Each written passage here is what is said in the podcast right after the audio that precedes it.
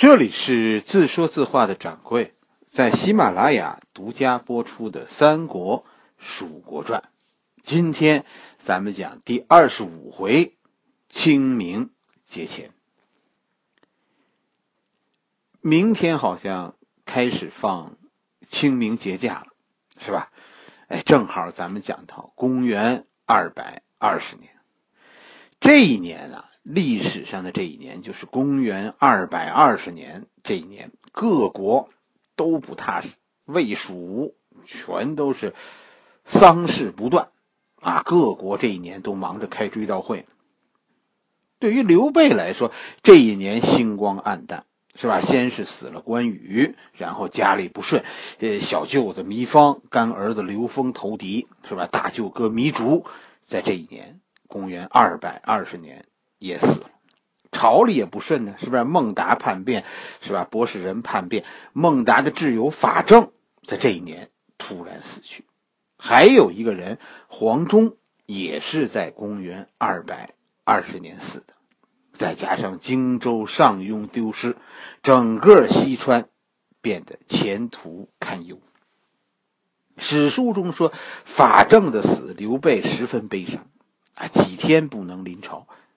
恐怕也不全是为了法正，确实，这一年的这一段路，刘备走的很艰难，自己这些部下一个接一个死，拦都拦不住啊。法正的一生很坎坷，是吧？咱们这一集其实就着重说一说法正，而且史书中对法正这个人呢，应该说怎么说呢？叫褒贬各半。基本上一个说法就是，这个人呢人性太坏，但真的有才。说他和曹操手下那个郭嘉，记得吧？郭嘉说法正和郭嘉是边上边下的，啊，和郭嘉一样，那那是对法正，那对法正的这个评价不低呀。不是这样，《三国演义》里这个郭嘉呀是个完人。其实这只是郭嘉聪明的那一面，但史书中的郭嘉是个狂徒，就是那种怎么说呢？和同事的关系特别差，同事都特别烦他，人缘极差的那种人。说法正和郭嘉类似，这不是夸法正的，这是说这个人另类各色。法正是东周系的人。但是，但是这个法正啊，他不是南阳那批人。法正是刘璋继位初年从关中就避难进入蜀地的那批关中人，就是李傕郭汜之乱那会儿，是吧？关中不是，啊，不是鸡犬不鸣，民不聊生吗？哎，法正这批人就是那个时候入川的。法正他们家以前算是贵族。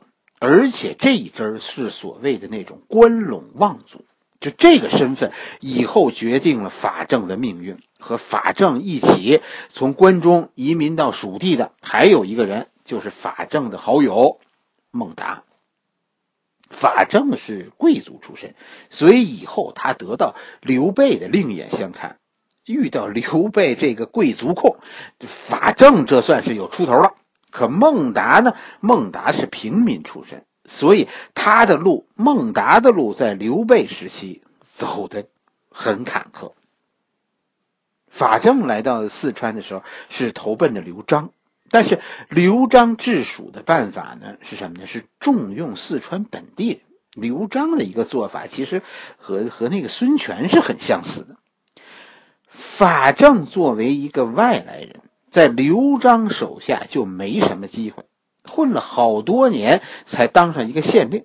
县令这个岗位上，法正又当了整整十年，这才被调到成都当了一个无关痛痒吧，就这么一个参议，这么一个一个一个类似的职务。你就看这法正这架势，其实熬到退休，最多也就是中央机关的一个处级干部，还是纺织工业部管后勤的。法正人生峰回路转，是因为张松。张松二百一十一年的时候，劝刘璋请刘备入川，要要消灭张鲁，是吧？张松推荐了两个人去执行这个任务，这两个去荆州请刘备的人就是法正和孟达。法正是使节，孟达是带队的军官。二百一十一一年的时候，这一年法正是三十六岁，和孟达一起带领蜀国水军坐船从江州，呃，去江陵请刘备。水军的规模，这回这回带去蜀军的水军规模很大，因为随船同行的还有四千蜀军随行的。刘璋想的很周到，是吧？刘备来这儿帮我的忙，人家家里。要不安生，那怎么能安心在咱家出力呢？四千蜀军就是给去给刘备帮忙的。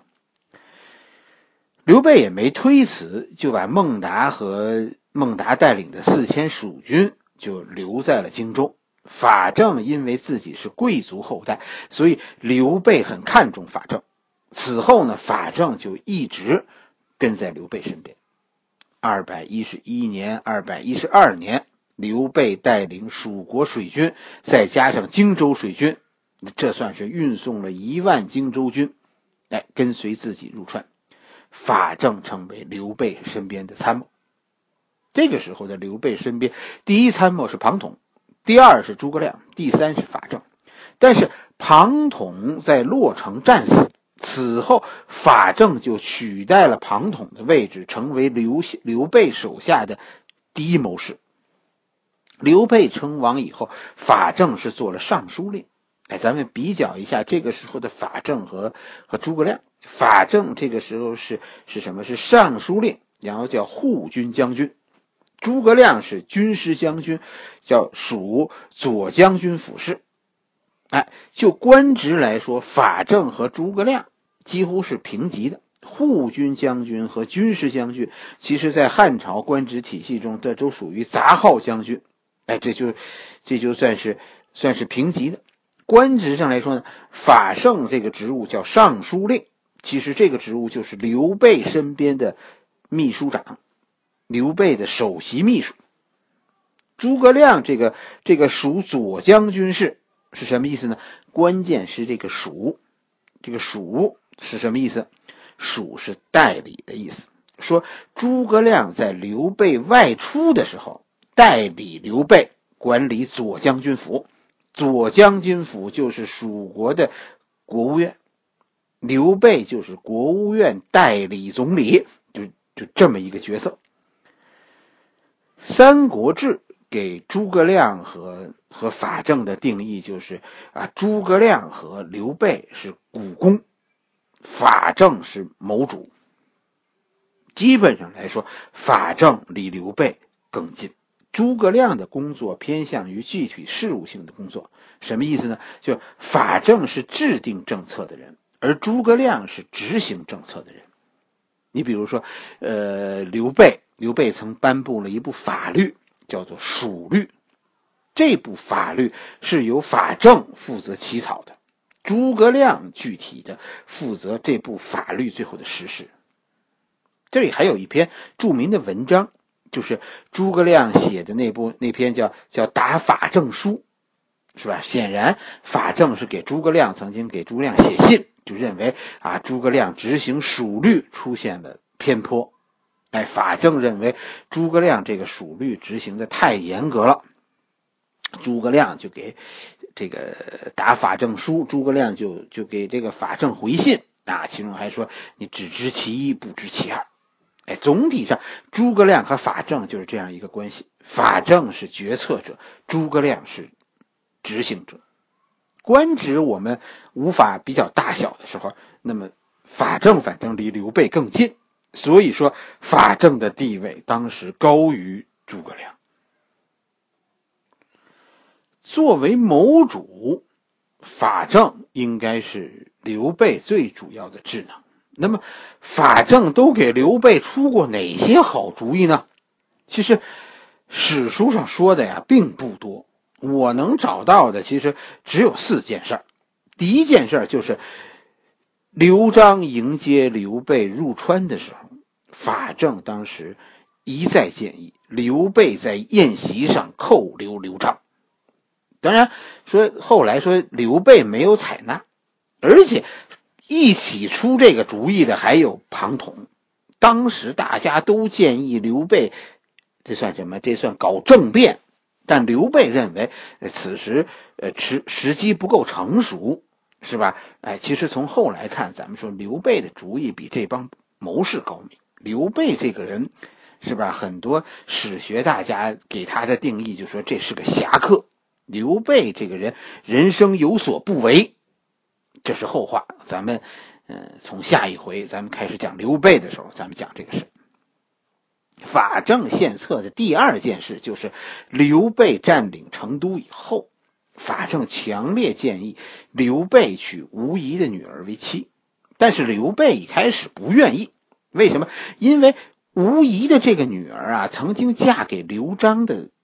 刘璋的哥哥，刘璋的哥哥后来不在在洛阳的暴动中死了吗？就说这算是刘备的嫂子或者是弟妹。刘备娶了自己的嫂子，后来是吧？无疑成为了老丈人。无疑是东周军中一位举足轻重的老资格领袖，这门婚事能成？是吧？哎，这是在法正的沟通下成的。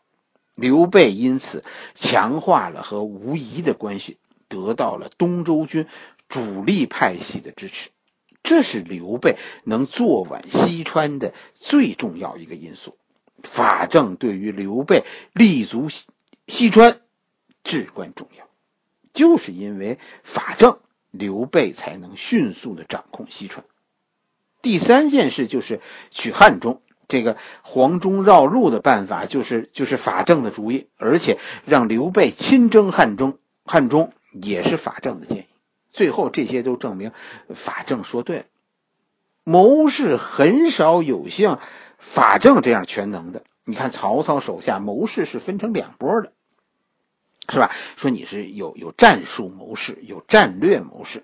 法正其实多数情况下是战略谋士，但在汉中之战这个具体战役中，法正展现出了很强的战术能力。大到如何建国，小到如何打赢一场战役，法正算是全能。要不刘备怎么那么喜欢法正呢？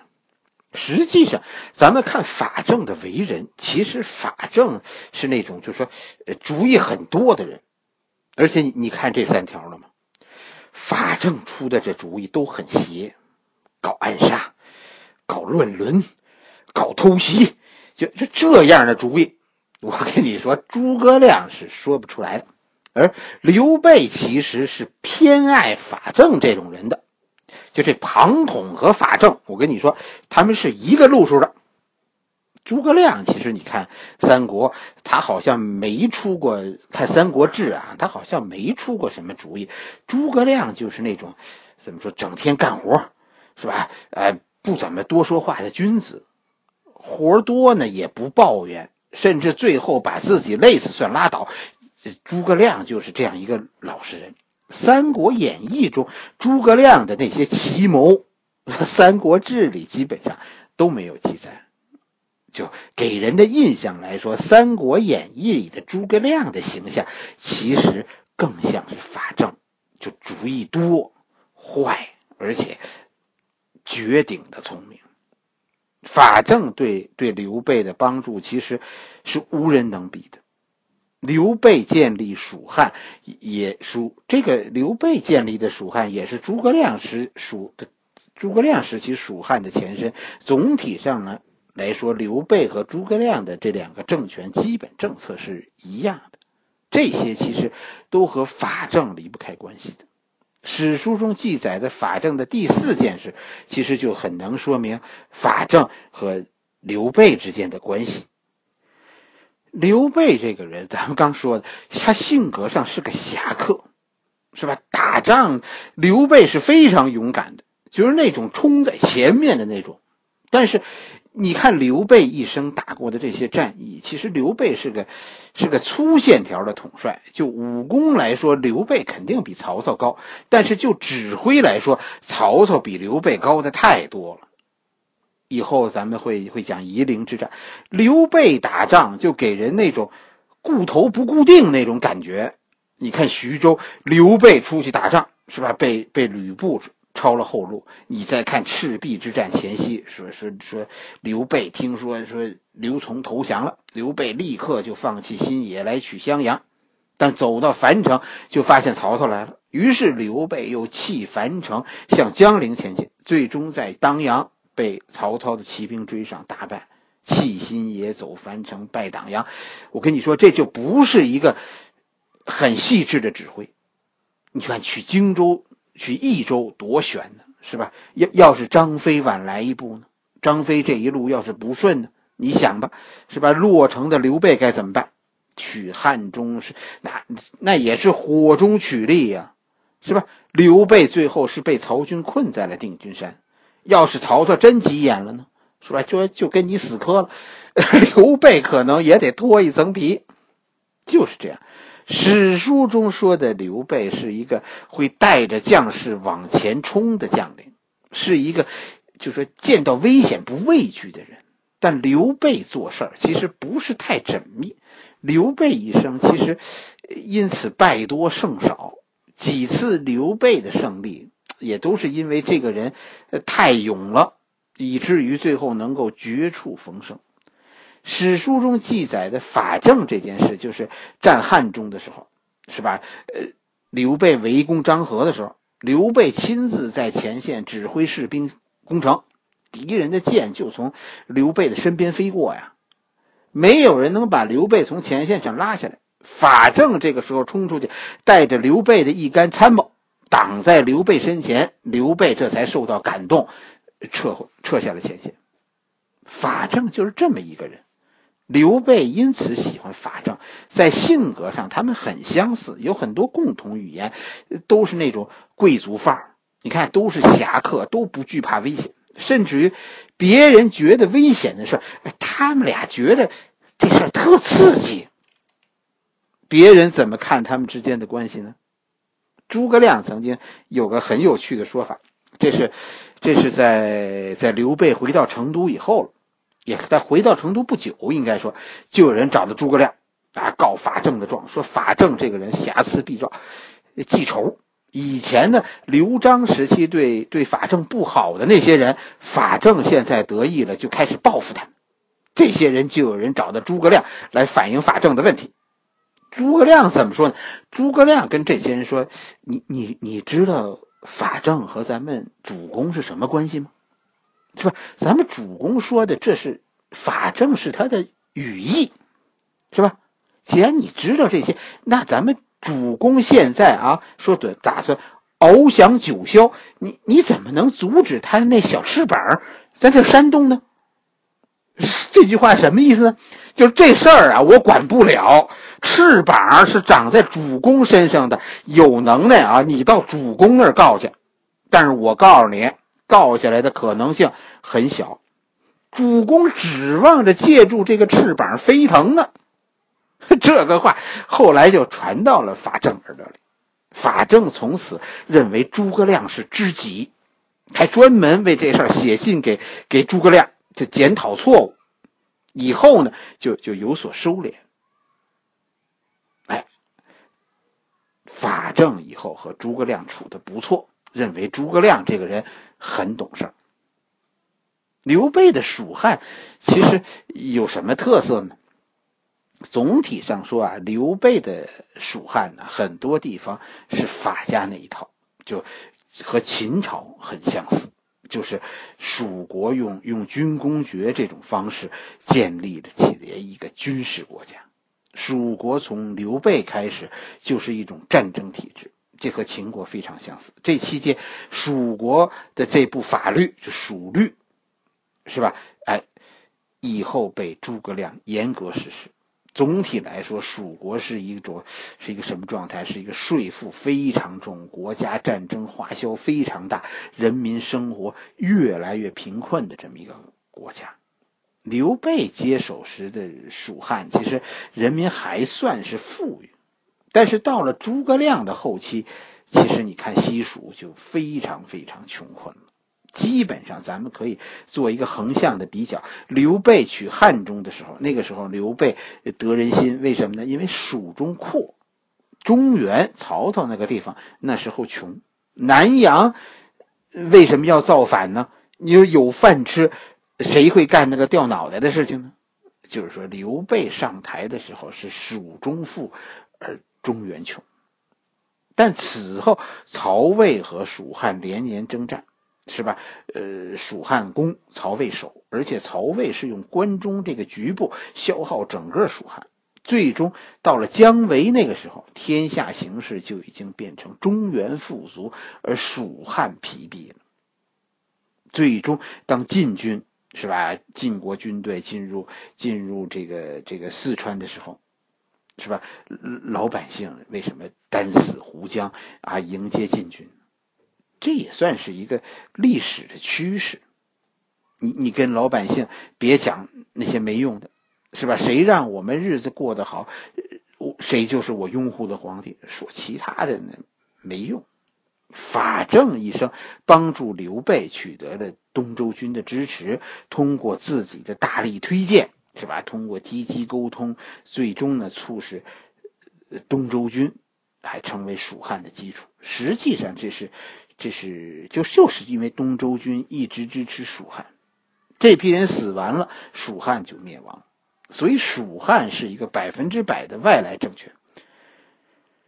入川这批人入川有早晚，但身份其实都一样，都是说外人。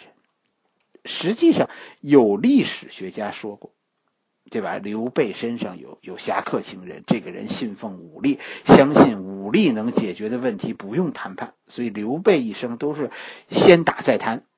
但其实刘备有有刘备的难处，是吧？危机感其实是蜀汉这个时期刘备挥之不去的阴影。荆州的丢失就意味着长江之路断绝，以后荆州人不会来蜀汉。上庸丢失，南阳人现在也进不来了。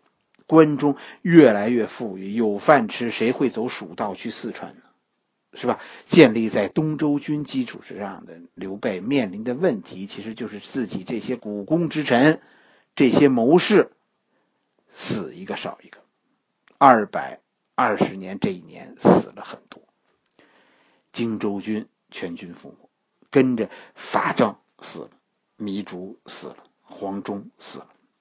刘备面临的最重大的选择，要么本土化，要么冲出去。刘备选择了冲出去。刘备以后不顾一切的从长江向外冲，就很遗憾没有成功，是吧？随后刘备把这个任务交给了他的接班人。带领东周军说冲出去，谁是刘备指定的那个带军冲出去的人选呢？是诸葛亮吗？其实不是，是李严。刘备对李严寄予厚望，曾经，刘备心里冲出四川的路就这一条，从长江打出去。但是当政权落到落到诸葛亮手里的时候，诸葛亮选择冲出四川的办法改变了方向，联合东吴，就这一句话，刘备的政策就被彻底的否定。蜀汉沿长江冲出四川的大门被自己人关闭了，蜀汉于是只能向北冲，这就构成了诸葛亮的人生悲剧。蜀汉的悲剧从其实从那一刻。就注定了到了另一个世界。刘备如果还是主公，诸葛亮肯定得跪搓板的。三国的故事是吧？讲到二百二十年，关羽的死，绝对这可以算是一个转折。这一年是咱们民间说的阎王爷收人的一年，不光是西蜀竟开追悼会了，各国都没少开。这一年还有谁死了呢？江东死了军事统帅，吕蒙死了，东吴还死了一个重要人物，谁呀？刘璋死了。怎么东吴的刘璋？刘璋不是投降刘备了吗？是啊，刘璋后来啊，被被刘备送出了益州，哎，住在荆州。刘备把这刘璋啊安置在了公安，就是就是世人防守的那个地方。世人后来不是投降了吗？刘璋就跟着归降了东吴，但是当年就死了。这是江东，是吧？曹操家死的更多了。公元二百二十年，首先曹操死了，啊，这这这是大事儿吧？同一年，曹操的军事上的一把手夏侯惇死了，文官的领袖程昱死了。